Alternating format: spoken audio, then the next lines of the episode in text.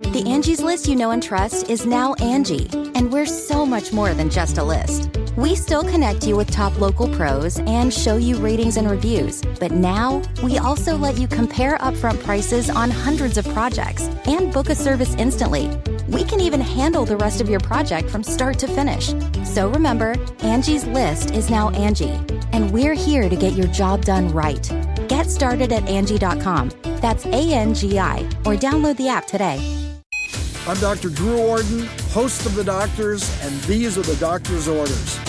Here's how some common over the counter medicines can help you feel better. Stuffy nose, decongestants will help reduce swelling in the passageways of your nose by shrinking blood vessels, making it easier to breathe normally.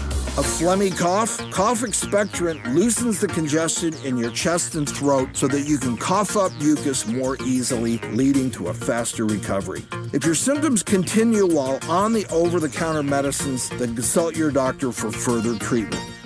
For more information, log on to thedoctorstv.com. I'm Dr. Drew Ordon, and those are the doctor's orders.